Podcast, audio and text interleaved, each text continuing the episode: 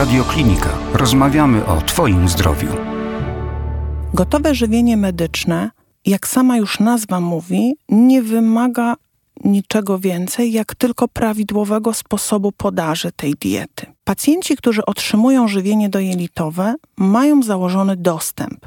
Dzięki podaży diety poprzez założony do przewodu pokarmowego dostęp, nie ma obawy o to, że dojdzie do zachłyśnięcia, że pacjent nie będzie chciał połykać tego posiłku.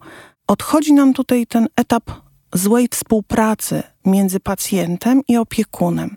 Opiekun często ma bardzo dobre intencje, bardzo chciałby podać temu pacjentowi wszystko, co najlepsze, ale pacjent ze względu na swoją chorobę odmawia przyjęcia tego posiłku.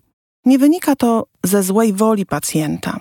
Tą niechęć do przyjmowania posiłków powoduje choroba i obawy przed konsekwencjami przyjęcia tego posiłku. W chorobach onkologicznych często występują wymioty po przyjęciu posiłku, dlatego też pacjenci w obawie przed tymi wymiotami, które są dla nich bardzo uciążliwe, wolą zrezygnować z przyjęcia tego posiłku. Osoby bliskie dla opiekunów chorych często wiedzą o możliwości domowego żywienia dojelitowego lub też wsparcia żywieniowego, ale boją się poruszać tego tematu. Uważają ten temat za temat trudny. Warto jednak, aby osoby, które mają jakąkolwiek wiedzę w zakresie żywienia medycznego, mówiły o tym, jeżeli widzą, iż opiekunowie mają problem. To rozwiązanie jest ułatwieniem dla opiekunów.